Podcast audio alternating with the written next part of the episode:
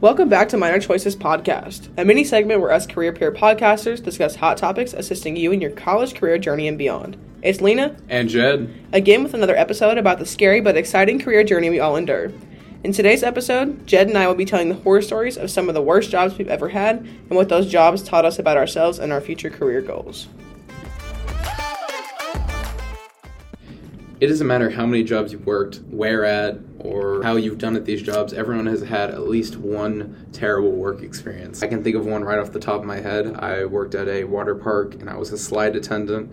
And I learned a lot from the job, but it was definitely the worst experience I've had. What I really learned from the experience was that every single job provides something valuable for you to take from that experience. For me, it was customer service skills, learning to work with other workers, as was my first job I had ever had. Even if the job is not applicable to you and you don't enjoy doing it, there are benefits to having these small part time jobs over the summer, during the school year, and really any time at all that can propel your career in the future.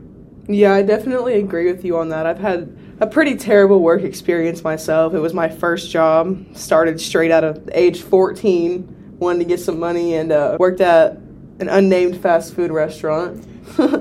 and um, all I remember is like I went into the restaurant and like everyone seemed so nonchalant. Like no one cared to train. No one cared like what I was doing. They would try to throw me in places where I hadn't been trained at all. And then when I said that I haven't been trained, they're like, "Well, why?" And it's like, "Why are you asking me why?" Like you're the manager. You're the one who should be training me. And so overall, like it was just very stressful. You know, I did four things at once. It was my first job ever, no training, and even though I hated it, I did appreciate it because, like you said, it taught me a lot of stuff about what I want in a career and gave me a lot of skills that I could, you know, transfer to other jobs.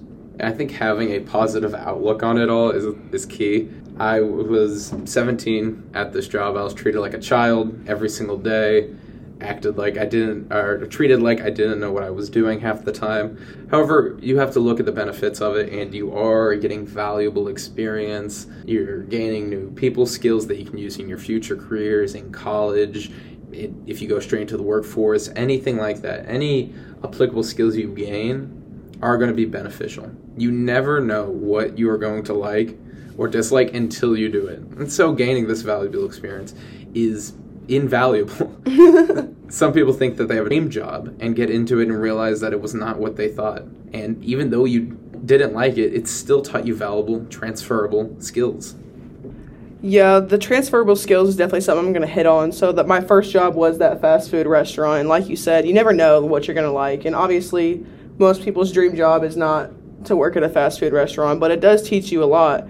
And even though I hated that first one, I still went and got a different job at a different fast food restaurant. And I ended up working there for three years. Loved management, loved my job, loved everyone around me. And honestly, it's probably one of the reasons that I am at the point in my life that I am because of the people that I surrounded myself with that job and the skills that I learned and all that stuff.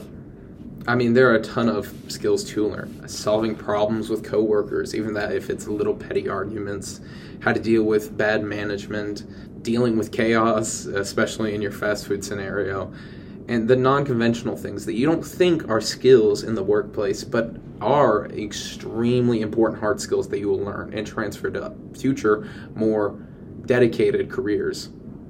Yeah, like when you fill when people fill out a resume, you know, they get to that skills section. They're always thinking of like, you know, are you like certified Adobe? Are you do you have these like skills and like all these like certain very specific things that look good to employers, but no one ever conveys the idea that they're a good people person, that they know how to deal with people. And I think that's a very like important thing that you learn from having a really crappy job is that no matter where you go, you're probably going to have some crappy management. You're going to have some coworkers that you don't like, but being in those jobs teaches you, like you said, how to deal with that crappy management, solving those problems with the coworkers, dealing with the chaos, all those non-conventional things that you said.